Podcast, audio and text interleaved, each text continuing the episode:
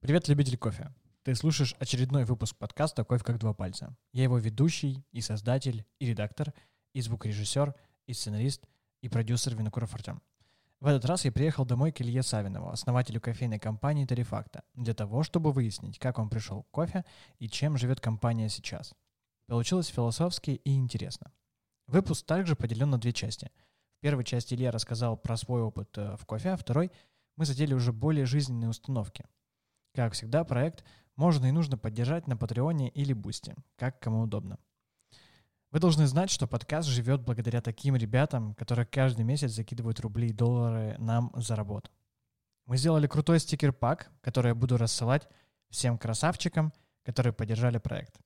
Также вместе со стикер-паком будет идти дрип-пакет, который удобно заварить в домашних условиях. Ну а тем, кто поддерживает проект на 1500 рублей в месяц, будет еще и получать пачку кофе.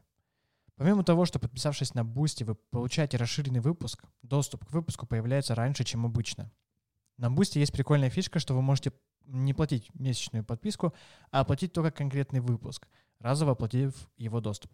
В таком случае вы не получаете доступ к закрытому телеграм-каналу и бонусам, но сможете послушать полный выпуск подкаста.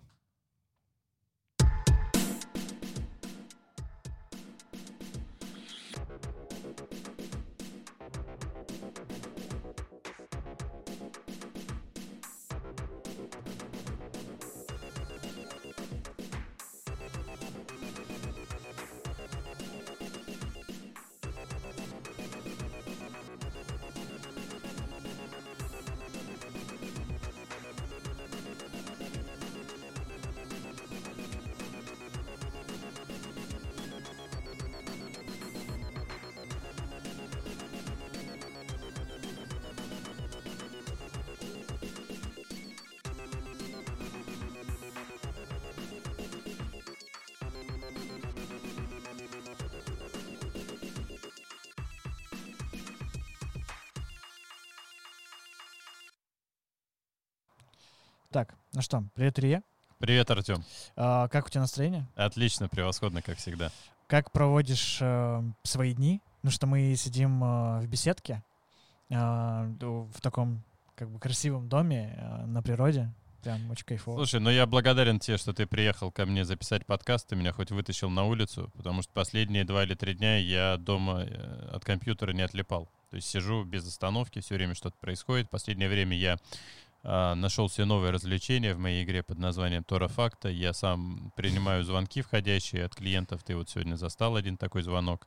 Там некоторые из них, они...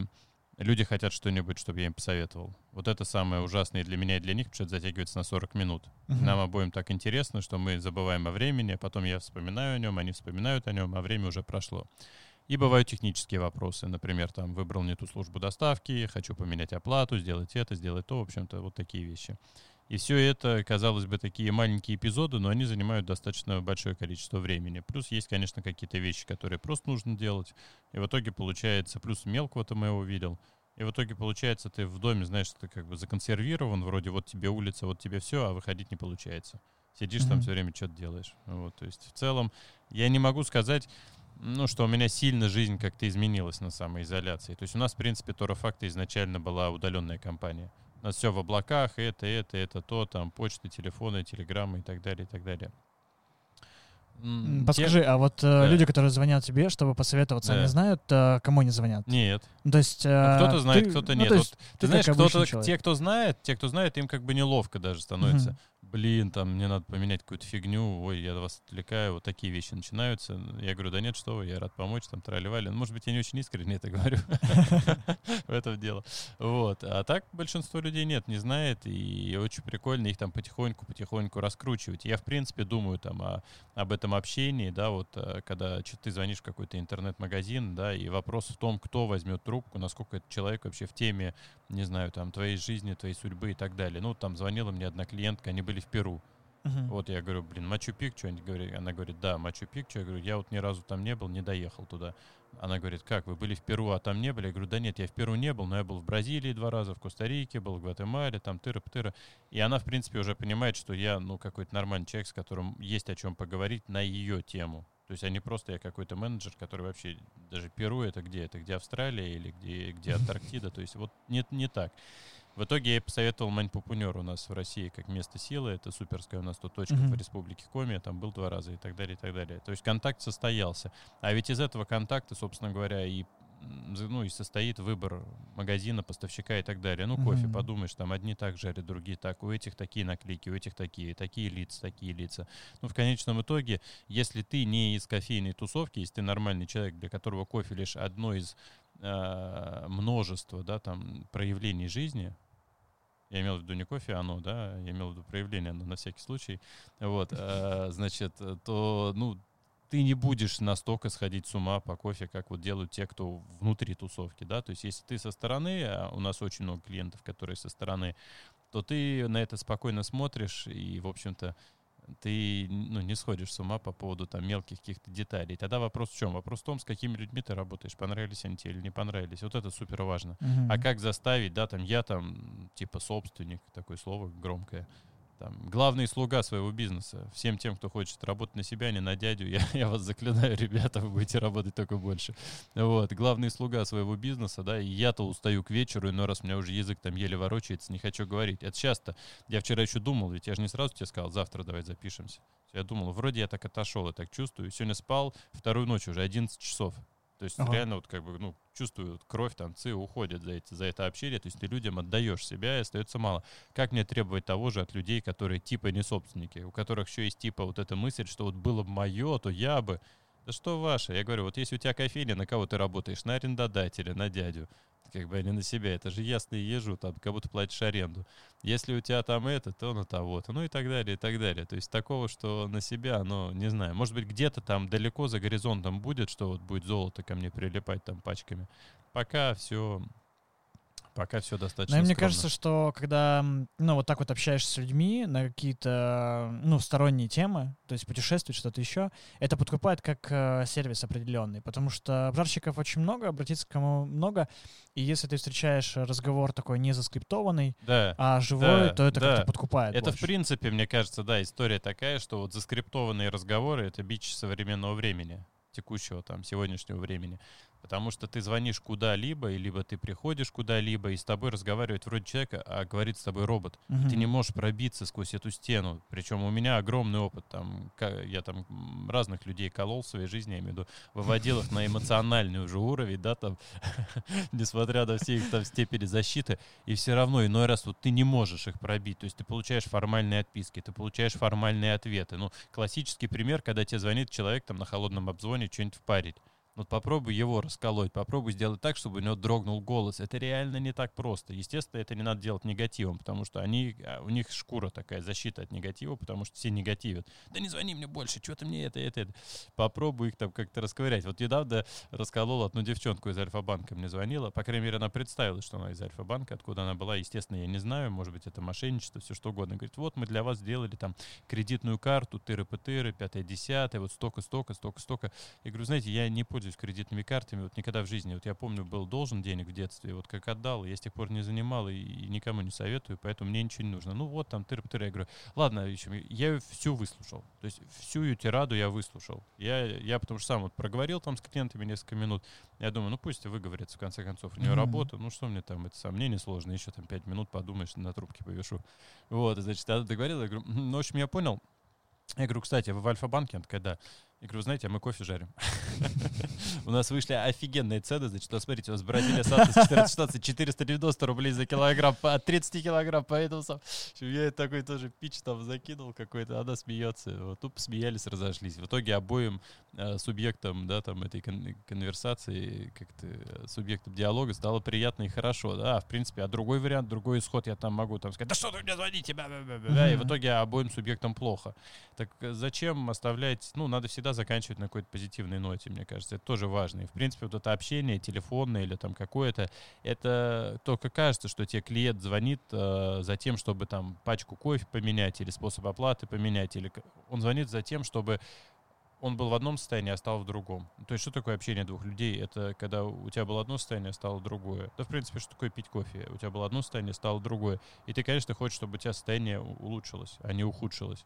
Вот, поэтому, мне кажется, здесь очень важно вот именно хорошо обрабатывать эти входящие вещи, а как их обрабатывать, то есть как этому учить, я вообще не понимаю, да, то есть ты должен настроиться на тональность человека, поймать ее, и вот в этой тональности ему что-то вот такое вот от сердца сказать, ё-моё, ну, во-первых, ты сердечную мышцу свою тренируешь, она у тебя устает, там, домашние мои очень страдают от этого, потому что на них меня вообще там уже не хватает после этого. Вот. Но мне кажется, этим как раз и губится, что во многих компаниях, то есть если мы берем не кофейные, а Да. такие как Альфа-банк и Точка там и так далее, которые очень много предлагают, у них же стоит план по звонкам определенный в день, холодным, и когда им там нужно сделать 90 звонков в день, Не, они не могут Там, быть, а, они конечно, не не- могут там- быть empathic. да, там не хватит Конечно. э, никакой Нет, энергии нет. вообще, чтобы И у них э, какие-то сторонние колл-центры, и там, я вообще считаю, это вот люди, которые там работают, они, не знаю, они прям ну, какие-то герои моей вселенной, вот эти вот, которые на холодных обзвонах. То есть ты просто как бы раз за разом как бы стукаешься головой вот в этот вот негатив. Вот, и в Потому итоге... что там негатива реально 95% Да, скорее да, всего. Да, да, да. Я там, я помню, сколько раз я сам в жизни там, ну, как-то неадекватно реагировал. Потом я остался держать в руках. То есть более, э, как бы, более по-христиански себя вести с этими людьми, потому что они не виноваты в том, что они попали в эту ситуацию и что им приходится заниматься вот этим. Вот. Потом я там тоже пытался иногда делать там некоторые холодные звонки там куда-то ради интереса. Но, конечно, это самое, это по-разному совершенно все происходит. Вот, по-разному. Ну, так ничего, вот развлекаюсь как могу. То есть, н- единственное, что мне кажется, дает, знаешь, вот я сказал, да, что работать ты будешь больше, если ты на себя работаешь, но что тебе дает, это свободу какую-то там перемещения. Ну, то есть сегодня ты там Василиса Прекрасная, а завтра там кто-то там еще, я не помню, это у Курта Вонегута это было.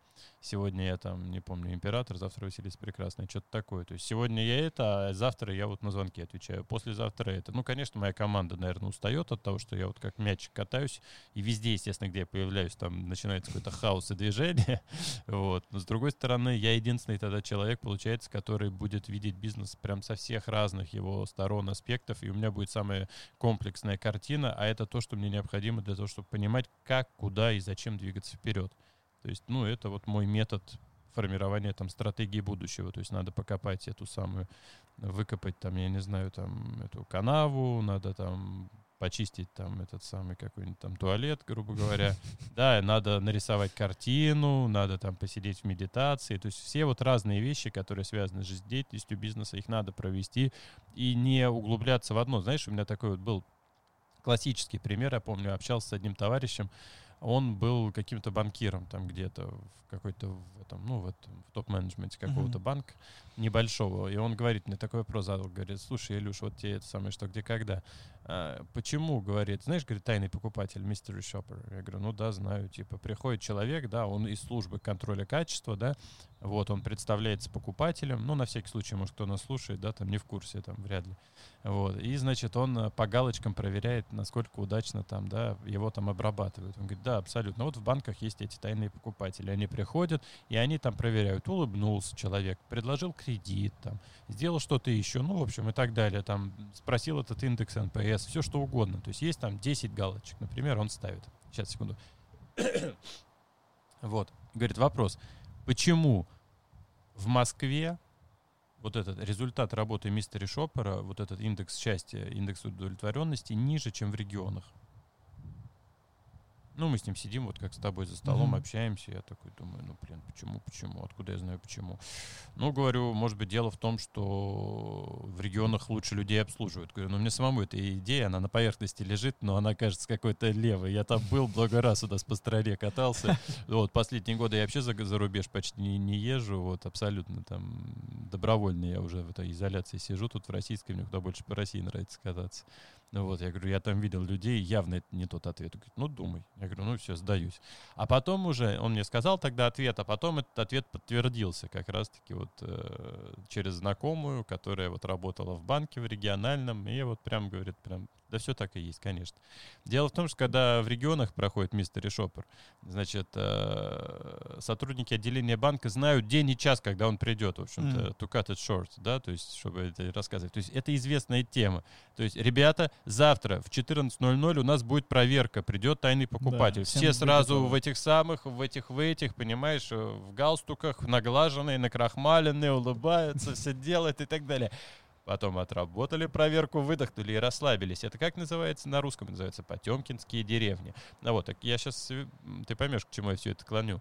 Значит, э, потом, допустим, сразу перемещаемся на какое-то совещание топ-менеджмента этого банка. И вот они сидят, говорят, вот мы запустили программу Мистера Шопера, она работает отлично, но мы видим, что в Москве 62%, а вот, например, в Курске, например, в Екатеринбурге, в Петропавловск-Камчатском 97, 98%. Вот на кого нужно равняться, вот кто настоящие молодцы.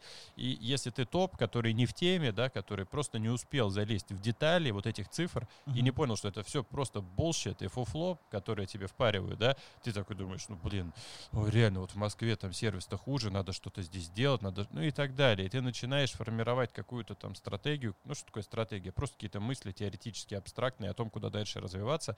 Ты начинаешь ее формировать на основании булщитных данных, то есть на основании бреда, который вообще не имеет ничего общего с реальностью. Еще один пример. Значит, учился я там где-то на первом курсе моего первого института, а, значит, и нужны были деньги по выходным. И вдруг нашлась такая просто какая-то золотая жила. Значит, были тогда выборы в эту самую, в Думу, подмосковную, по-моему, что-то такое. Uh-huh. И, значит, им нужны были люди, которые бы ходили, анкетировали этих самых электорат. Значит, у нас была такая анкета, это было два листа А4 с двух сторон, порядка 30 вопросов. И одна анкета стоила доллар. Или, по-моему, 6 рублей тогда он стоил, по-моему, столько. Сейчас можно этот пэдик включать. Такой 6 рублей за доллар, черт возьми. Вот. И, значит, э, и мы поехали туда. Значит, эмпирическим образом мы установили, что за выходные мы можем сделать 100 анкет. То есть получить 100 баксов. Это uh-huh. реально были хорошие деньги для меня. Там, не знаю, 17 лет, 100 долларов. Тогда это вообще было классно. Да это и сейчас, в принципе, неплохо. Сколько сейчас 100... Слушай, подожди, сейчас 100 долларов это... А, это 7 тысяч рублей сейчас. 7,5 где-то, да. Ну, 7, 7 200, 7 наверное. А, так. а тогда что же было? по 72. Не, мне кажется, наверное, тогда уже он стоил 30. Наверное, mm-hmm. все-таки. Что-то я как бы... А может нет, ну неважно, в общем, не суть. 100 Но это все равно были хорошие деньги. Это были хорошие деньги для студента, 100%. Э, мы их за выходные сливали, естественно, за ближайшие после этого. Но, блин, я чувствовал себя королем вечеринки. Вот, значит, а что я делал? Я был самый порядочный из всех анкетеров самый порядочный. Поэтому я прошел по 20, может быть, квартирам. 20 mm-hmm. квартирам. И составил себе 5 типажей, от которых, от лица которых я потом, сидя в баре, значит, заполнял все остальные анкеты. То есть нас отвозили, причем в эти, там, типа, зверсовхоз, там такие места были, и привозили обратно. Вот я садился там, значит, и заполнял. Мои товарищи были еще хуже. Они даже 20 квартир не обошли, или просто сидели и заполняли от фонаря. Вопрос. Потом. Ценности вот этой вот статистической информации, mm-hmm. ценности этого суперполлинга. Вообще вот, то есть, если ты не залез вот в самое вот это, и ты не увидел, что реально стоит за этими цифрами, которые ты получил. То есть, ну, здесь понятно, это просто фейк. Но иногда, иногда у тебя может быть, что ты просто, ну, я не знаю, ну, такой тупой пример, но он может быть, допустим, у тебя не очень хорошо настроена система а, учета товаров на твоем сайте. Ты там продаешь, там, я не знаю, а, погремушки там какие-нибудь, там, я не знаю, что-нибудь еще, чашки, вилки, ложки и так далее. И вот смотришь статистику за год и у тебя почему-то в твоей статистике не отмечается тем, не отмечаются те моменты, когда там погремушки были недоступны для покупки на сайте. Например, потому что они у тебя кончились, или у тебя был какой-то сбой, или что угодно еще. И ты смотришь, ты просто смотришь, вот у тебя погремушки продавались, там, не знаю, 10 штук в месяц твоя средняя, и ты как такой закупщик, там, уровня там 1,2, закупаешь на следующий год, ну, 120 типа погремушек, потому что 10 умножить на 12. Но ты не знаешь, что у тебя, в принципе, там, не знаю, половину твоего времени, такой утрированный пример в году, погремушек не было в наличии, и на самом деле у тебя средняя 20 в месяц. Ну, ты просто не обратил на это внимание. Ну, это примитивный пример, и простой, вроде он очевидный, но на вот этих вот мелочах оно в итоге-то и выстраивается твой вот этот Weltanschauung, твоя картина мира, как бы на как ты можешь интерпретировать и анализировать те цифры, которые ты получаешь. Так вот, когда ты выходишь на передовую, я к чему все это говорю, да, и действительно вот через себя пропускаешь вот, э, вот эти вот сырые данные, которые потом во что-то там выливаются в какой-то анализ и синтез, вот там-то ты понимаешь, что реально, а что нереально. То есть mm-hmm. это очень хорошая такая, не знаю, призма восприятия. Вот, потом я помню в детстве, знаешь, читал книжку, называлась «Радикальный маркетинг» такой, «Radical Marketing». В детстве? Ну, то есть Ну, типа, Пять лет? 8 не, ну, 18-20 лет, там где-то там, может, 22, то есть, ну, это давно уже было офигительно, может, Мгм. 24, все, детство, детство такое было, по большому счету. Вот, и, значит, и там э, были, был описан ряд компаний, которых первые лица занимались, ну, вот тем, что назвал этот автор радикальным маркетингом. На самом деле все просто. Они сами ходили по клиентам, они сами стояли у стойки, и они вот через вот эту прямую обратную связь формировали какую-то концепцию. То есть не за счет рыночных исследований. Они все почти, все эти ребята говорили, рыночные исследования — это bullshit. Потому что, наверное, они подозревали о том, как эти исследования, ну, создаются. Ну, Вот, потом мы не должны забывать о том, а, что проблема в том, что опросы людей, это даже если они правдивые, да, или хорошо, вот тебе еще одна история, значит, те же 18 лет там где-то сижу, значит, кто-то мне сказал, Илюха, слушай, а есть такая тема фриланс. Я такой, вау, а что это такое? Такие, звучит «Ну, круто. да, ну это когда ты можешь там чуть-чуть денег зашибить, там тыры-пытыры, значит, я полез что-то гуглить, тогда был еще такой живой журнал, активно он очень был, это самое. И я нашел там какую-то публикацию, что вот вы можете пойти, значит, э, как эти самые, как фокус-группа. Ну вот, значит, я звоню по одному телефону, это была фокус-группа табачного яда. Сейчас Мгм. бы, конечно, я не пошел, потому что я сейчас очень агрессивно против табака, против алкоголя внутри себя настроен. Но тогда я был это самое продажным человеком, я готов был на это. Да, тем более я отравлялся этим, поэтому, в общем-то, я ничего не продавал, просто заблуждался. Вот, и говорит, вот, значит, мы рекламируем табачный яд под названием таким-то. Вот, опрашиваем. Вы, говорит, готовы? Я говорю, да, готов. Записывайте. Я говорю, записываю. Значит, так, вам сколько лет? Я говорю, там, 22, не знаю, 20, не, неважно. Так, значит, у вас доход, пишите, средний, образование среднее, учитесь в институте, там, тыры В общем, она дает мне весь райдер, что мне надо записать. Говорит, запомните, на входе вы это скажете. Это, то есть резюме такое. Ну да, да, да, чтобы я попал в эту, в целевую их аудиторию. И вот я смотрю, мы прихожу, и да, сидит шесть таких балбесов вместе с этой там девчонкой маркетолухом. Вот, и она какие-то вопросы задает. И я вижу, я вижу, что ну там такие же ребята. А, до этого вы, значит, травились, а вот таким-то табачным ядом. Она говорит, марку запомните. Я говорю, запомнил. Вот, и она нам задает какие-то вопросы, и мы на них отвечаем с таким умным видом. А вот какие ассоциации, значит, они, наверное, слышали про метод свободных ассоциаций.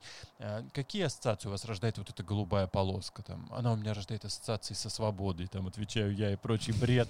Вот, и потом на выходе дать это 500-600 рублей или там даже 800, по-моему, рублей давали тогда. Но это тоже было нормально абсолютно. За то, что ты полдня, а ты как-то, ну, вот как в песне Pink Floyd Time, делать вообще нехрена, и у тебя там вся жизнь впереди, и так далее, и так далее. И, в принципе, ты еще не понимаешь, что надо бежать быстрее.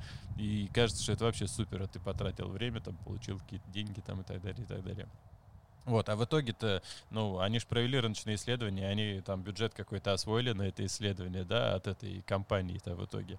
А кто пришел-то, а, а кто пришел, кого вы опрашивали? Ну, бог с ним, есть еще хуже ситуация.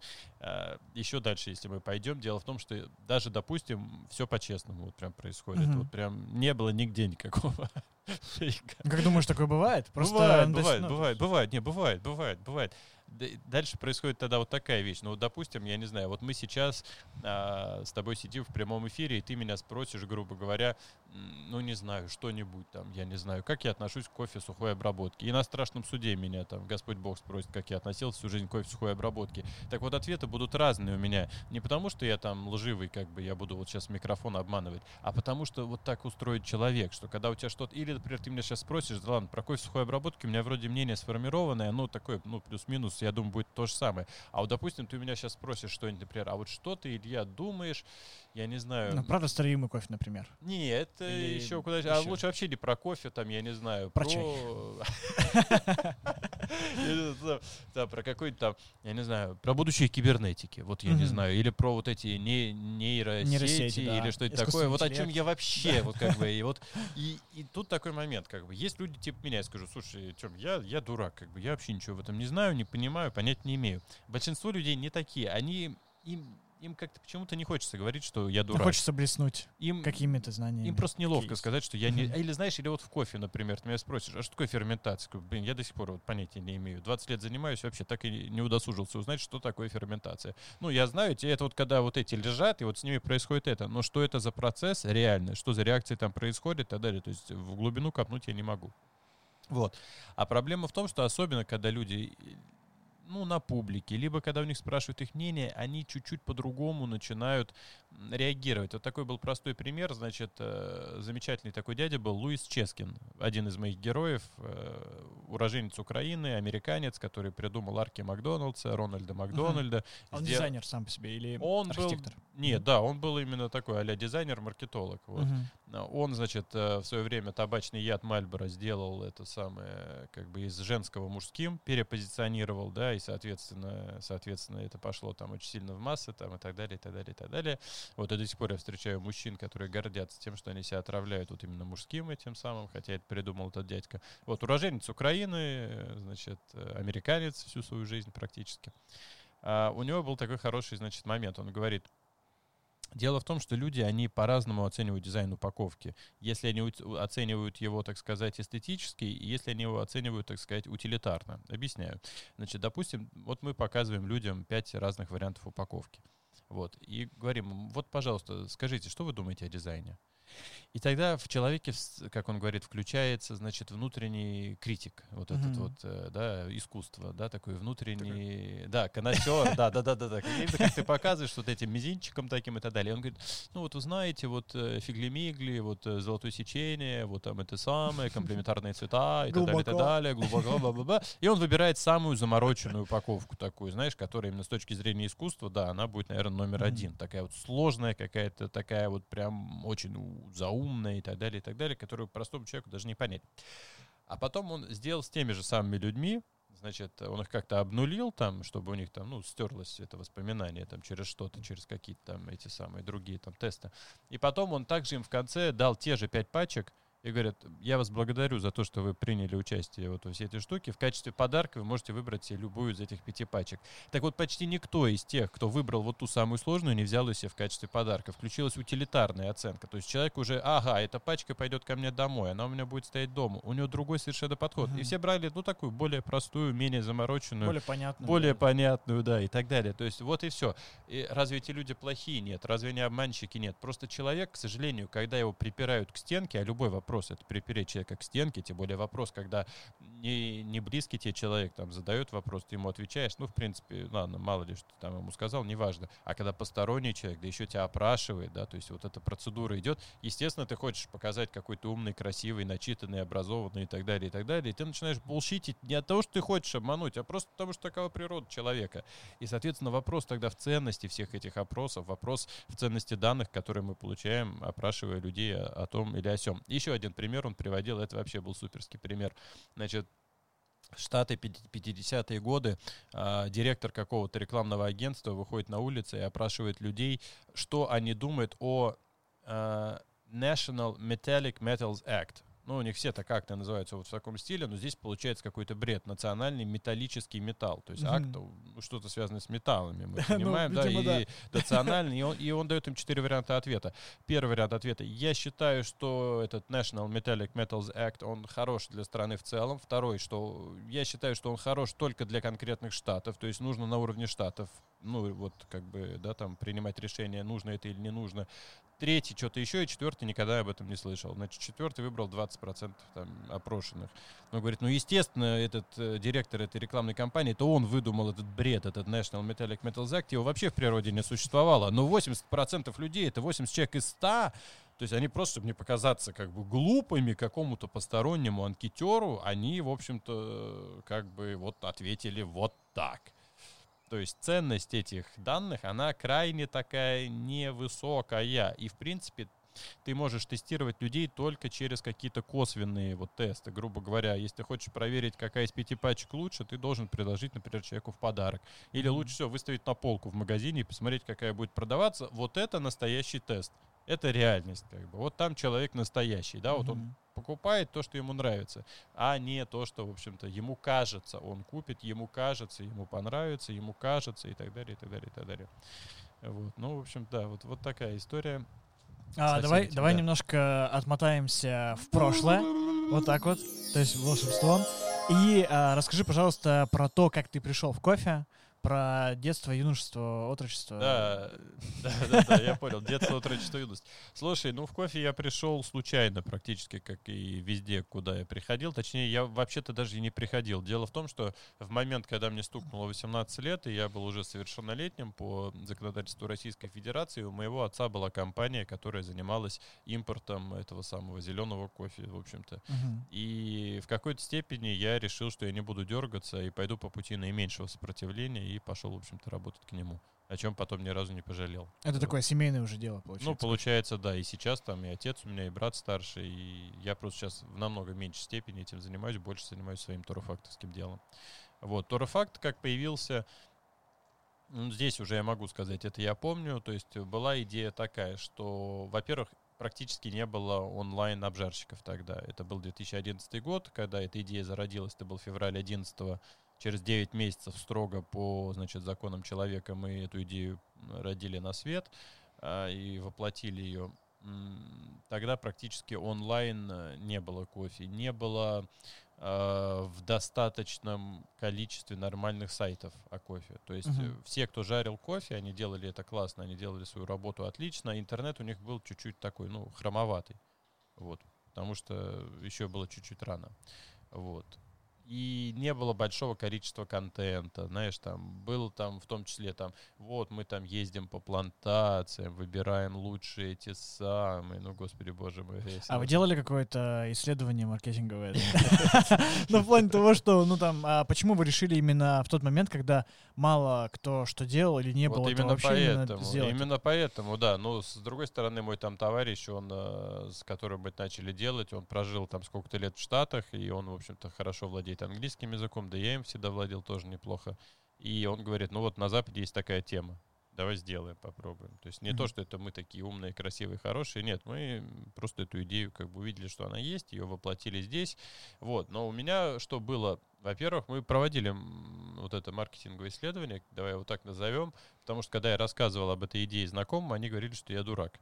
Вот, Мгм. ну что это нафиг никому будет не нужно. Для меня это, в принципе, всегда такой был момент, ну, такой немножко, как, как сказать, такой вызов, знаешь, то есть, о, Ну, Так в отлично. целом же со всеми вещами было. Да, и да. с интернетом была такая же Абсолютно, история. да. То есть, если люди говорят, что это самое, да, то значит э, что-то в этом есть. Как говорил Генри Форд, если бы, кстати говоря, про опросы людей говорит, если бы я спрашивал людей, что им нужно, они бы попросили более быструю лошадь. Да, Вот и, собственно говоря, вся история. Вот, соответственно, это раз. Второй момент, я хотел, а, как бы, чтобы информация о кофе, она вот шла прям на- до конца. Ну, Мгм. То есть, я не знаю, я мог там рожать в СФТ какую-то информацию, потом она как-то а, трансформировалась сознанием обжарщика и уже вот в трансформированном, урезанном виде доходила до конечного потребителя. Я хотел, чтобы информацию, которую я считал важным, чтобы она доходила до конечного потребителя, чтобы ее было больше и так далее, и так далее, и так далее, чтобы было больше контента, чтобы было больше информации о кофе, чтобы люди больше узнавали о нем как о продукте. И, в принципе, тогда я еще пророчил, что через 5-8 лет будет таких сайтов десятки. В принципе, так и оказалось, оно так и произошло.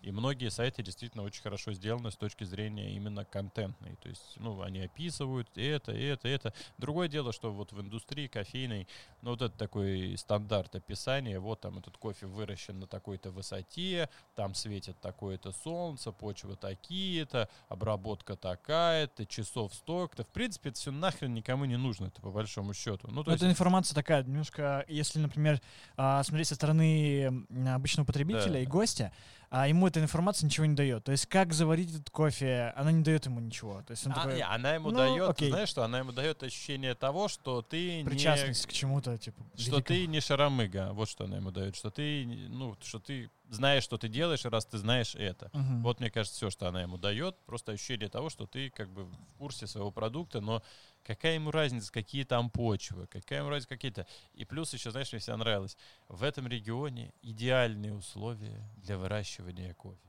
И какое описание не посмотришь, везде идеальные. Черт возьми, Ну а да. есть вообще вот на этой земле место, где не идеальные условия для кофе, Ну, где его выращивают? Там, Наверное, Россия. нет. Да, Россия. А он не, раз не сможет тут вырасти. Ну, вот не идеальные условия. Да, вот, поэтому, поэтому она такая чуть-чуть, чуть-чуть из-за этого, мне кажется, вот скучноватая история. И там мы сейчас пытаемся разнообразить, например, просто заваривая кофе по-разному. Кто-то там в турке, как я, варит, там кто-то в автоматической машине, как я, кто-то там в воронках, аэропрессах и так далее. Там Это я более молодым ребятам оставляю более творческие вещи, а себе, так сказать, беру по остаточному принципу. То есть, ну, хотя бы так, да, как кофе, он по-разному себя раскрывает вот в разных вот этих вот каких-то историях. Но надо еще дальше идти, еще что-то более интересное находить, еще что-то более цепляющее, что-то вот более необычное. Вот пока с этим непонятно еще, что делать. Вот. А как вот э, изменилась э, обстановка с интернет-магазином, э, с приходом э, всей ситуации, с, э, с тем, что нельзя называть? Да. А, а, да, да, с тем, что нельзя назвать напрямую? Слушай, ну, значит, э, тогда с того момента, когда вот началось то, что нельзя называть э, своим именем, э, произошло несколько вещей. Первое, в начале марта, значит, наш великий, замечательный, могущественный рубль Э, значит, еще на 25% девальвировался по отношению к доллару. Соответственно, одномоментно, одномоментно, единовременно стоимость зеленого кофе в рублях для всех обжарщиков mm-hmm. возросла на 25%. Это происходит всегда мгновенно, практически вот так, тик-ток, и все, и, и готово. Вот, соответственно, это было первое, что произошло, и мы тогда впервые там за последние, не помню сколько лет, решили, что все, хватит уже эти долларовые привязки, как бы хорош, все, фиксируем цены, вот как есть у нас на 66 рублях за доллар мы успели а, остановиться, и в нашей стеклянной реальности вот доллар всегда теперь равен 66 рублям. Но если он будет больше 90, придется нам это самое индексироваться. Uh-huh. А пока что то, что ну, доллар может быть там 72, 75 Не, у нас 66. колебаться. То есть у вас цены встали и застыли, все. Uh-huh. И мы их... А за счет чего это произошло? Ну, за счет, э, за счет нескольких вещей. Первое, мы очень э, хорошо провели там ревизию по улучшению эффективности использования денежных средств. Там от закупки коробок до там, я не знаю, до увольнения там части как бы команды, до того, до сего и так далее. Плюс нам, э, в принципе, немножко, на, на где-то на 40 процентов вот этой как бы разницы компенсировали, значит, эти меры по снижению единого социального налога для организаций mm-hmm. и по снижению ставки по эквайрингу. Это и то, и то для нас существенно, потому что зарплата у нас белая, эквайринга у нас много, и, соответственно, здесь мы чуть меньше половины где-то там смогли сэкономить на этом хозяйстве, сохранить. Вот. Остальное за счет как бы своих средств, но мы верим в то, что мы будем расти зато в количестве. То есть у нас идея такая, что мы хотим начать расти в количестве, оставаясь на том же уровне маржинальности, просто для повышения устойчивости как бы бизнеса. То есть чуть-чуть больше загружать производство, поскольку оно у нас сейчас так немножко недозагружено. То есть у нас, если взять там ну, скажем, вот стандартную рабочую смену, вот так все размазать по вот этим часам, то у нас, наверное, где-то на 70% стандартная рабочая смена забита, пятидневная, mm-hmm. а есть еще как бы еще вторая же смена в течение суток и третья. Как ты понимаешь, в сутках 24 часа никто не заставляет тебя работать 8, просто надо, чтобы разные люди работали. Вот, в принципе, и весь секрет, вся история. То есть можно как бы увеличивать э, количество этих часов, увеличивать, соответственно, э, повышать эффективность использования квадратных метров, потому что аренда в Подмосковье супер дорогая. То есть mm-hmm. мы там платим аренду порядка 350 рублей плюс электричество еще сверху. В общем, порядка 400 рублей в месяц аренды, как бы, да, там такое же помещение где-нибудь там во Владимире, в Нижнем Новгороде, там под Екатеринбургом, я думаю, будет до сотни рублей 100%. Ну, То да. есть здесь она дорогая, соответственно, ну, если ты хочешь там эффективно это использовать, ты должен больше как бы загружать больше часов, заставлять работать как бы арендуемое тобой помещение. Вот. Ну и, в принципе, я не верю в то, что после вот этой ситуации, да, которая случилась, сейчас я расскажу, что у нас произошло, а, которую нельзя называть своим именем, значит, что после этой ситуации люди вдруг резко станут богаче, и у них станет больше свободных денег. Скорее наоборот. Поэтому мы хотим, чтобы ценник у нас, по крайней мере, мы сейчас его зафиксировали, кто-то уже приподнял, потому что зеленочка подорожала. Вот, мы его зафиксировали, и мы хотим, чтобы он потихонечку, потихонечку у нас, наоборот, даже понижался за счет там всяких там историй, которые мы хотим сделать. Что у нас произошло? Так вот, когда вот эта девальвация случилась, и мы зафиксировались, значит, я думаю, тогда часть людей не поверила, что это так и будет. И вот у нас там 4 недели просто кофе выгребали, просто выгребали. То есть, наверное, mm-hmm. полуторный объем был в течение 4 недель. Там одна неделя мы зеленого кофе продали 300 килограмм зеленого кофе пачках по 900 э, грамм в пачках. А вы продаете еще зеленый кофе? Да, да, для тех, кто дома жарит. А, для домашнего да, использования? Да, да. Для а таких много? Достаточно, да. До где-то, я думаю, Ну, там раньше было тонна в месяц, сейчас, наверное, может поменьше, ну, где-то килограмм 800 там тонн, mm-hmm. я думаю, набираем. Тут, сейчас 300 килограмм, это была одна, то есть у нас две обжарки в неделю, 9 обжарок в месяц получается. Вот одна была 300 килограмм, вот это мартовская, как раз начало марта, после девальвации. То есть ребят такие, надо домой зеленку, губ. Вот, короче, гречка пошла. Вот, а потом, значит, э, вот мы насколько выросли за это в этом начале марта, да, мы уже там думали, все, как бы у нас там в нашей микровселенной настал рай, там пир во время чумы, но потом нет, мы шлепнулись как бы ниже средней. То есть мы как бы взлетели в марте выше, а потом в апреле ниже этой средней как бы шлепнулись. И в целом эффекта никакого, я бы сказал, группы. Ну, то есть в целом вы сравняли как бы Как было, так было, да. Угу. Но я думаю, что мы выросли. Почему? А, ну, во-первых, я сижу на телефоне. То есть я вот людей, которые делают первый заказ, я даже не могу себе представить, что их может побудить э, заказать где-то еще после такого разговора, который они имеют со мной. А, разве что они забудут название нашего магазина, поэтому я стараюсь его повторять почаще. вот. Дело даже не в этом. Дело в том, что мы сейчас примерно на том же уровне, но офисов-то у нас нету, а офисы были. Uh-huh. Ну, не то, что много, ну, процентов, может, 10-15. Это были офисы, а офисов сейчас нету вообще. То есть я по выручке вижу, что там, ну, вот этих компаний, да, там, которые именно платят по безналу, их стало очень мало. Вот, соответственно, это компенсировалось, очевидно, частными лицами. И ясно, что это не может быть стопроцентное переливание. То есть вот компания «Рога и копыта» покупала кофе на офис по безналу, а теперь сотрудники «Рогов и копыт» сидят дома и заказывают кофе через сайт в том же объеме, в том же количестве. Нет, конечно, нет. То есть такие примеры есть, но они единичные. Соответственно, я рассчитываю на то, что когда офисы вернутся, будет э, небольшой подъем. Но это все равно небольшой такой uh-huh. подъем. То есть это может быть плюс 10, плюс 15 процентов. Что-то вот такое, что-то такое. Вот. Ну и в целом я просто, понимаешь, я, у меня своя там есть теория жизни, она такая немножко странная, но я считаю, что результат, э, который ты получаешь, он в определенной степени сильно обусловлен условиями, э, этими усилиями, которые ты вкладываешь.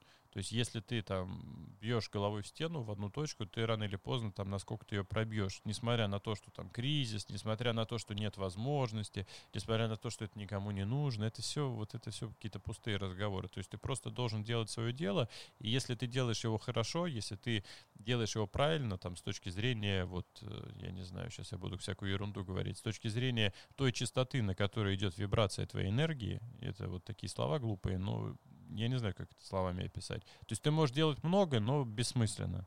А можешь делать вот много и со смыслом, правильно, вот прям вкладываясь в это. И тогда у тебя все получится, независимо от того, что там кризис, шмизис. Всегда есть компании, которые в самых плохих условиях выживают, всегда есть компании, которые в самых хороших условиях загибаются. То есть, наверное, это зависит как бы не только от внешней среды. Ну, вот. Но с другой стороны, это вот по объему, а по работе внутренней, ну, мы стали больше работать точно в эти в эти недели.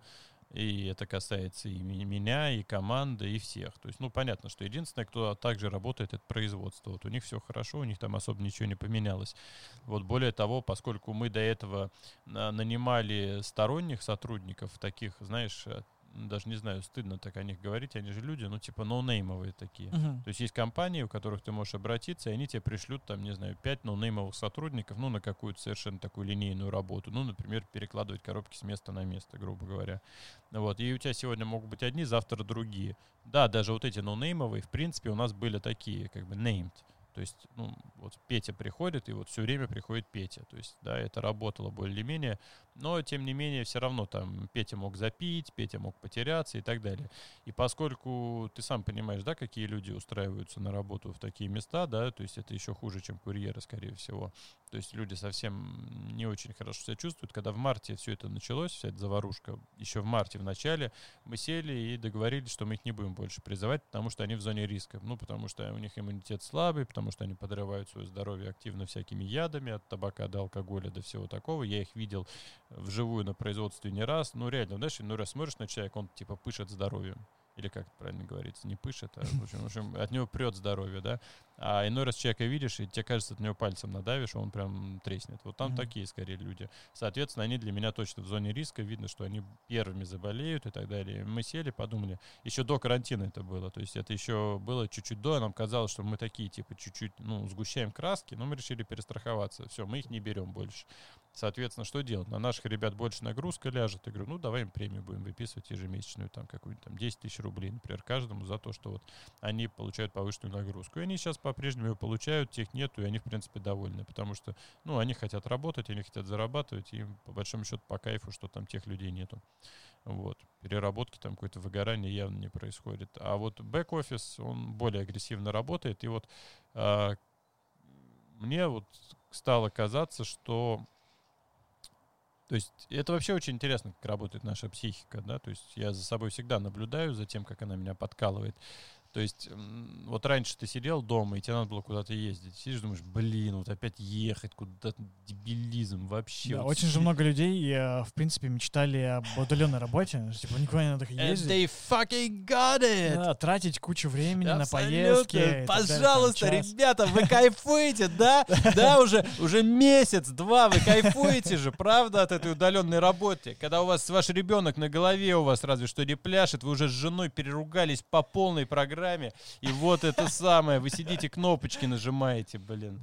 Вот оно, да, то есть хорошо там, где нас нету. Я самую главную мысль скажу сегодня, вот если кто-то дослушал до сюда, ребята, рая на земле нету, нету рая на земле. Ни в России, ни в Америке, ни на удаленке, ни в офисе, ни в богатстве, ни в бедности. Нету рая на земле, это главная мысль. Мир устроен так, что всегда есть баланс между счастьем и страданием. И богатые тоже плачут, э, как в сериале было. И вы всегда найдете себе страдания, несмотря на то, где бы вы ни находились. И вы всегда найдете себе счастье, где бы вы ни находились. И это просто надо вот понимать, какой чина, что лучше не будет. Будет либо только хуже, либо то же самое.